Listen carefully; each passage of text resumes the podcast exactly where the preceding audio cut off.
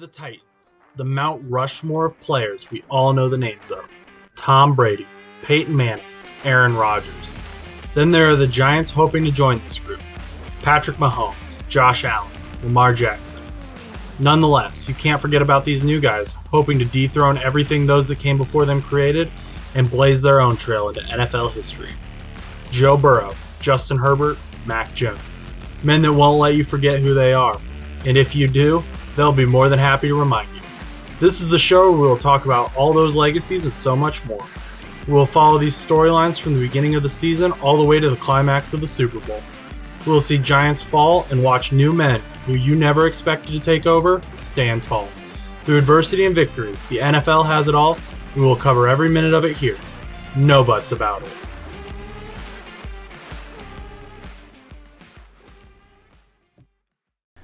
Hello.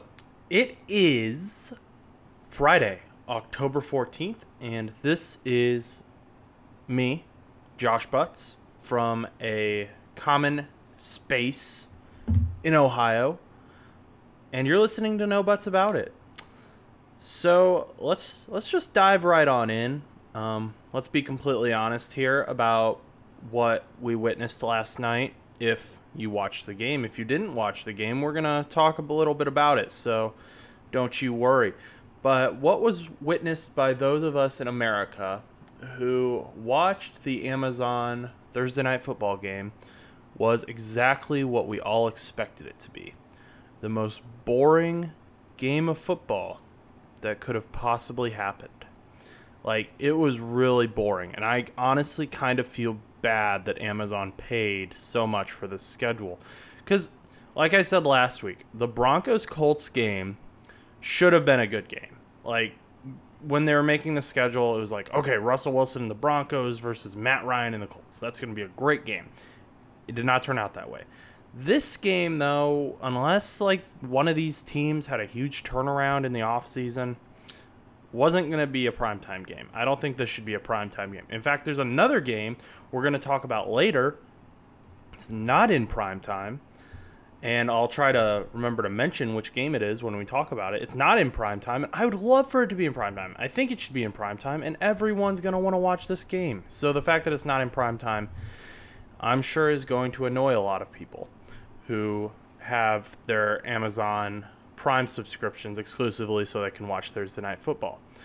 Um, the score was zero to three at halftime, and it got to the point where Al Michaels and Kirk Herbstreit – were promising a touchdown. They were like, I think they were joking and also praying at the same time that there was going to be a touchdown that they could talk about because they were announcing the game, talking about the players, what they wanted something to talk about.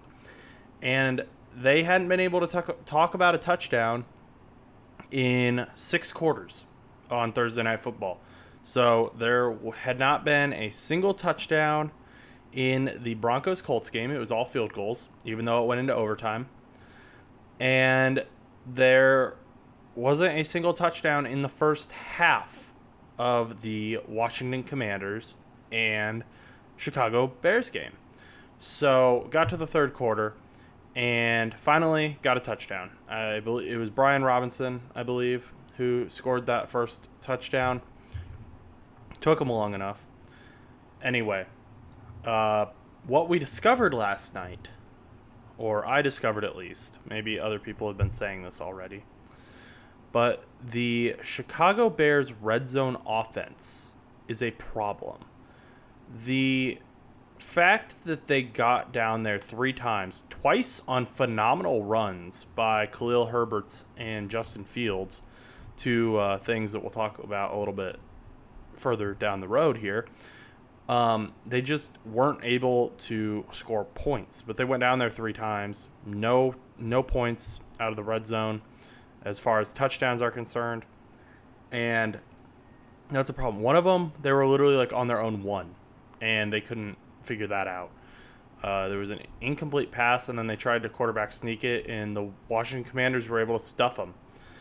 And I think that Matt Eberflus needs to look at that and say, hey, maybe I need to uh, figure out my offense. Maybe I need a new offense. And it, I think a lot of it comes back to Justin Fields. and I don't think it's Justin Fields' fault. Um, there were some things that it was like, okay, you could have made a better decision there. Maybe his awareness wasn't as good as it should have been. But I don't think Justin Fields is currently being used to the best of his abilities. So he was he's a very mobile quarterback, very elusive. If you go back and watch the game footage, there were a lot of times where you thought he was going to get sacked and he somehow got out of it with his feet. Um, but they want him to be this quarterback that he's not. He's not a pocket passer, just stand back there and let it fly quarterback. He is more of the Lamar Jackson, Michael Vick type, Cam Newton even where he wants to use his legs. He can throw the ball if he needs to, but his legs need to become more of a problem for defenses. And right now, they're wanting him to stay in the pocket and just throw the ball like your Peyton Mannings, your Tom Brady's, your Aaron Rodgers uh, tend to do. Which, I mean, I'm I've been very pro uh, stay behind your O line, protect the quarterback type thing, but if you have a guy who can move like this, like Lamar Jackson, you have to do it enough. There's a balance where, hey, okay, he's not going to get hurt from getting hit every single play, and, and the whole, oh, well, we're not going to use his legs at all, and so defenses aren't going to account for that. They should have to have their guys all spread out in order to try and make sure Justin Fields isn't able to get past them he isn't able to uh, do anything. They shouldn't just be able to blitz him because what happens, especially with the Bears O line, uh, I didn't realize their offensive line was this bad, but it gave me uh, memories of watching Joe Burrow rookie year. And Joe Burrow's rookie year ended with him getting injured because he was getting hit so much. In a season, he had a season-ending injury. Um, very unfortunate. Bengals O line still isn't great, but Justin Fields, man, he was getting hits. There was like three hits in a row where we're like, okay, he's gonna stay down. He's coming out of the game, right? We're about to see Trevor Siemian come in. Dude's dude toughed it out. He played the whole game, um, but he was slow to get up a lot. And I think that the Bears need to focus on protecting Justin Fields. Focus on making sure that they're using him properly, use his legs as a weapon, make them more uh, of something that defenses have to account for. Because right now they don't have to. Justin Fields w- was only using his legs because the O line was horrible and he had to run away from pass rushers like right away. But uh, let's talk about the quarterback on the other side of the ball. Um, Carson Wentz. And if you're a Commanders fan, I know there's a few Commanders fans that listen to the show. Thank you, because I'm usually dogging on you guys. But today, I'm not going to. Well, I'm not going to dog on Carson Wentz. Um, I actually thought Carson Wentz played fairly well last night. Um, his stat line doesn't show that, but I don't think it was Carson's fault. Carson did hurt, get his hand hit, and it seemed like that was bothering him. But even then, his passes, he did have a few that were like, okay, why'd you throw that? Uh, that was a dumb decision. But I'm saying that from watching on TV. Uh, Carson Wentz, he had a lot of passes that were like right in the money or like very catchable balls that were just dropped. And that's not Carson's fault. And it's going to go against him on the stat sheet. It's going to seem like he's the problem, which I do think he is part of the problem. But last night he was not the primary problem.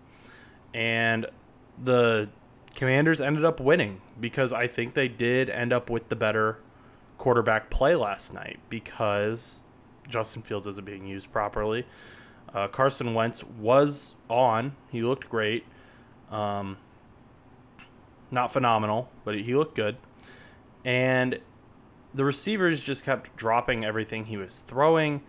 That was an issue. Got to have your receivers be able to catch what your quarterback's dealing out, even if it's not always the perfect ball, especially when you're in these types of games that are super tight or there's not a lot of scoring.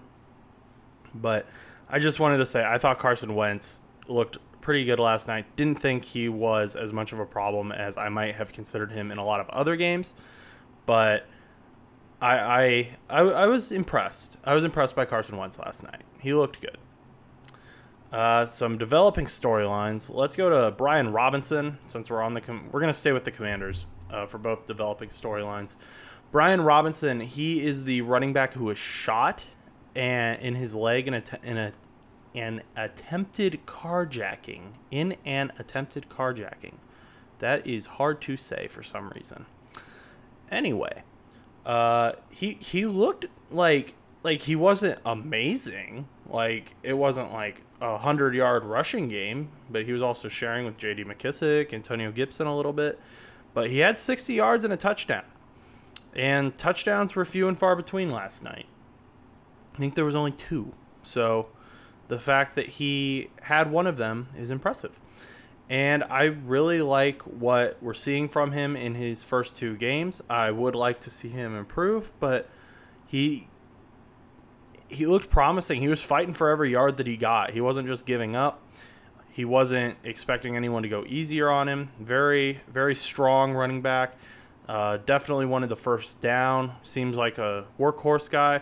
I really thought he looked good, all things considered. Uh, I think he's going to become a glimmer of hope in this Washington offense. And he's only a rookie, so we have time to see what he can do. Secondly, this is something we talked about on Wednesday's show was Ron Rivera's statements about Carson Wentz and how he had said that the reason they didn't have the same record, uh, winning record that the other NFC East teams had was because the quarterback. That was his thing. He walked that statement back, but of course, you are going to you get asked about that in the presser. And the I didn't know that this was a rumor that was going around, but apparently this whoever asked the question did. And the rumor was basically, "Hey, uh, Ron Rivera, head coach, how do you feel that you allegedly didn't want Carson Wentz? This was the owner's decision, Dan Snyder's decision." Which, mind you, Dan Snyder is currently um, in some deep water and is currently saying he has stuff on all of the other NFL owners and he's going to take them down with him if they try to take him down. So, first of all, you got Dan Snyder, not a great guy. And you have this interviewer saying, You didn't get the quarterback you wanted, and you ended up with a guy you didn't like that you said is the problem. And Ron Rivera said, I was the guy with the papers. Um, he used some vulgarity. He said, I was the guy in Indianapolis. I was the guy with the papers. I'm the one who picked Carson Wentz. And he said that young man, referring to Carson, didn't deserve the slander that he's getting. Um, Ron is okay with him as his quarterback. And I thought about this. I was like, this is a weird turn of feelings. Like, to go from our quarterback is the problem to I'm okay with the quarterback that we have. And a lot of people were saying on Instagram in the comments under CBS Sports that he was only okay with it because of the win on Thursday night football, but I don't know that the coach the coaches either whichever side won I don't think either of them considered that a win because there was a lot of struggles offensively, defensively. That was just the team that scored more points. There, there was a lot to improve upon on both sides of the ball last night. And I think it's because Ron Rivera is the type of coach who is aware that you can both be critical of your quarterback and recognize, hey, he has some issues that we need to work out uh, he needs to work out. He needs to be better at ball protection. He needs to make better decisions, which I think he was last night. I think Carson was doing that last night. But you can also say, hey, don't come at our guy with all of these meaningless accusations that you don't have anything to back it up with. Ron is defending his quarterback. He's defending his guy. He's defending his man, and I, I respect that from Ron Rivera. I think um, the the media has a job to tell a story, and the media has a job to get the most quote exciting stories, and they were kind of trying to do that here, and Ron just wasn't having it, and I respect that from Ron Rivera. So uh, I think Ron can be critical of Carson Wentz and say, hey, we do have a problem at quarterback, but we're working on it. We're going to fix this. While also saying, don't don't do that. Don't don't come at my guy. Don't spread all these false rumors that I didn't want him. That's stupid. Don't do that. Bad. So I like I like what Ron Rivera did. I like the emotion he showed. It showed he cared, even if he did storm out of the press conference. It showed he cared, and I think hopefully the media is able to pick up on that, and hopefully more fans are able to pick up on that. Um, some crazy stats from last night. Khalil Herbert, the second year running back for the Chicago Bears, had a 64 yard run with two broken tackles. And that was one of the times I honestly thought he was going to go to the end zone. I thought it was going to be a touchdown. It was not. He was like five yards short. I was I was kind of sad for him. And then the Bears didn't even score on that. And then near the end of the game, Justin Fields had a 39 yard run that I also kind of thought was going to be a touchdown, but he was like two yards short and ended up like the final play of the game was like Darnell Mooney. It was a pass to Darnell Mooney, and he caught the ball and then bobbled it right when it would have crossed the end zone, and then brought it back in on the other side of the line, and then bobbled it again. And so he never had possession of the ball while it was over the line.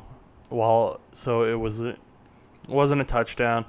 So it was literally a loss by inches that the Chicago Bears suffered from. Uh, Justin Fields finished with 88 rushing yards on 12 attempts. That's 7.3 yards per attempt on average. Um, and he had 190 passing yards on 14 completions. That's 13 and a half passing yards per completion, approximately. And so, yeah, uh, definitely need to see more rushing from him, I think, because he is a good rusher, good runner had that 39 yard rush definitely helped. Anyway, let's go into some before we go before we go into the storylines for this Sunday's games. I saw a story with Coach Mike McDaniel's of the Chicago, not Chicago, the Miami Dolphins, and he was talking about how Tyreek Hill, such a good leader, and all the captains had decided to take the uh, ping pong table out of the locker room and how they were focusing on the game and not playing ping pong. And then they interviewed Tyreek Hill the next day, and he's like, "Nah, I just got a new one on the way. That other one, it was garbage. I'm bringing in another one for the boys, custom. It's gonna have the Miami Dolphins logo on it, everything. It's gonna be super nice, super cool. So, I'm kind of interested to see how uh, Mike McDaniel responds to that to Ping Pong Gate. Um, see what Tyreek does. Uh, but I thought that, that was really funny that uh, Mike McDaniel was talking about and praising the team captains for getting rid of the ping pong table, and then like the very next day, Tyreek's like, "No, that's not what happened. We're still having a ping pong table." Uh, he kind of just was like, "Psych." Anyway, let's get into this Sunday's games. The three to four big. We've got th- no. I've got four here. We got four. Okay. So this is the game. This first one is the one I thought should be on prime time, and I don't know why it isn't. It's on at 4:25. Fantastic. Anyway, it's the Bills and the Chiefs. This is a play ma- playoffs rematch and possibly a playoffs preview for this upcoming playoffs. And I think both of these teams have potential to make it. Um, Bills, I think, will definitely make it. Chiefs, I'm a little bit more hesitant to say. That was my hot take at the beginning of the season was that they wouldn't make it, but now the Broncos kind of suck and the Raiders suck and the Chargers aren't doing as well as I thought they would. So the AFC West just isn't what we thought it was going to be. So the Chiefs are just going to inevitably make it from not being as bad or being the one team that's actually good that we thought was going to be good. Anyway, uh, these are arguably the top two quarterbacks in football right now. We have Josh Allen on the Bills, Patrick Mahomes on the Chiefs, and they're going to play. If you didn't know or you don't remember, the last time uh, they played against each other was in the playoffs, in the divisional round, I believe. And it went into overtime and it came down to a coin toss. Um, very fun game. It's always a fun game when these two mat, uh, meet up if you have a means to watch this game on Sunday, make sure you watch it because it is a fun game. I, it's going to be high scoring offense. I'm sure of it. I I definitely think both of these guys are going to pop off because the Bills have a vendetta. They've lost twice in the playoffs now to Patrick Mahomes and the Chiefs, I believe and the Chiefs want to prove that they are the team that the Bills have to go through if they're going to make it to the Super Bowl. So, I uh, this is going to be a fun game. This is a must-watch game in my opinion. That's why I think it should be in prime time. NFL. I don't know why you did this. This is the game we want to watch. Um, the game that is in prime time, Sunday Night Football, I believe, Yes, this is Sunday Night Football because the Broncos and the Chargers are in Monday Night Football for some reason. Anyway, Sunday Night Football Cowboys versus the Eagles. So, NFC East matchup rivalry here. And this actually shaped up to be a good game as well. Uh, we've got the Cooper Rush led Cowboys, and they're undefeated since he has started for them. But Jalen Hurts and the Eagles are also undefeated. So if Cooper Rush starts on Sunday, either his undefeated streak as a starter will come to an end, or the Eagles are going to lose their first game. There are two undefeated streaks here on the line. And the Eagles are the last team in the NFL to be undefeated going into week six. If Cooper Rush is a significant contributor in this win against the Eagles, if they win, does he become the Cowboys' starter when Dak is healthy enough to come back? And I think that becomes a much more legitimate question if it is the case because a lot of people have been pointing out it's not it hasn't been Cooper Rush winning these games. It has been the Cowboys defense. But the Eagles defense is also phenomenal this year. So Cooper Rush needs to step up. He's going to need to score some points because it's going to be very hard to get points in this game for the Eagles and for the Cowboys uh, if both of these defenses do what they've been doing. So if Cooper Rush steps up, gets the W, I think that Dallas has a legitimate question about whether or not uh, Dak is their guy moving forward. I also think Cooper Rush definitely makes a case for him becoming a starter next season if he wins this game and continues this streak. But either way, someone's undefeated streak is coming to a loss on Sunday Night Football. Next game Miami Dolphins versus the Minnesota Vikings. We have a rookie start alert here. And he played last week, but he didn't start. He played most of the game, though. And that is Skylar Thompson, the quarterback. Tua's ruled out this week. He's not playing. He's back at practice, but he's not full ready to go yet. Skylar Thompson is going to be starting for the Dolphins, and Teddy Bridgewater will be backing him up against his old team, the Minnesota Vikings. Skylar Thompson has not done well. Uh, the Jets kind of rolled all over him, but that could be, you know, butterflies first time. We'll see. Everyone, Peyton Manning had a horrible first season. So maybe Skylar Thompson, now that he's got all that out of the way, he's going to be a lot better. We'll see. Uh, he will look to improve his stat line from zero touchdowns and one interception with only 166 passing yards. We'll see how Mike McDaniel decides to use him. Mike McDaniel is very smart coach, it seems, offensive guru. So let's see what he's got. We might see some trickery going on, maybe, but I uh, I, kind of want the Dolphins to win this. I don't really. I actually like the Vikings, but I just think it'd be really, really funny if the Vikings somehow lose to a rookie starting quarterback when they have like Justin Jefferson. But I don't really mind the Vikings too much. I just want to see this dude, this kid, do really well. I'm. That's mainly what I'm rooting for. I'm rooting for Skylar Thompson to do well. The outcome isn't necessarily important to me. Um, I have been rooting for the Dolphins all season though, so I'm still going to take them. Anyway, uh, Colts Jaguars is the final game I want to talk about.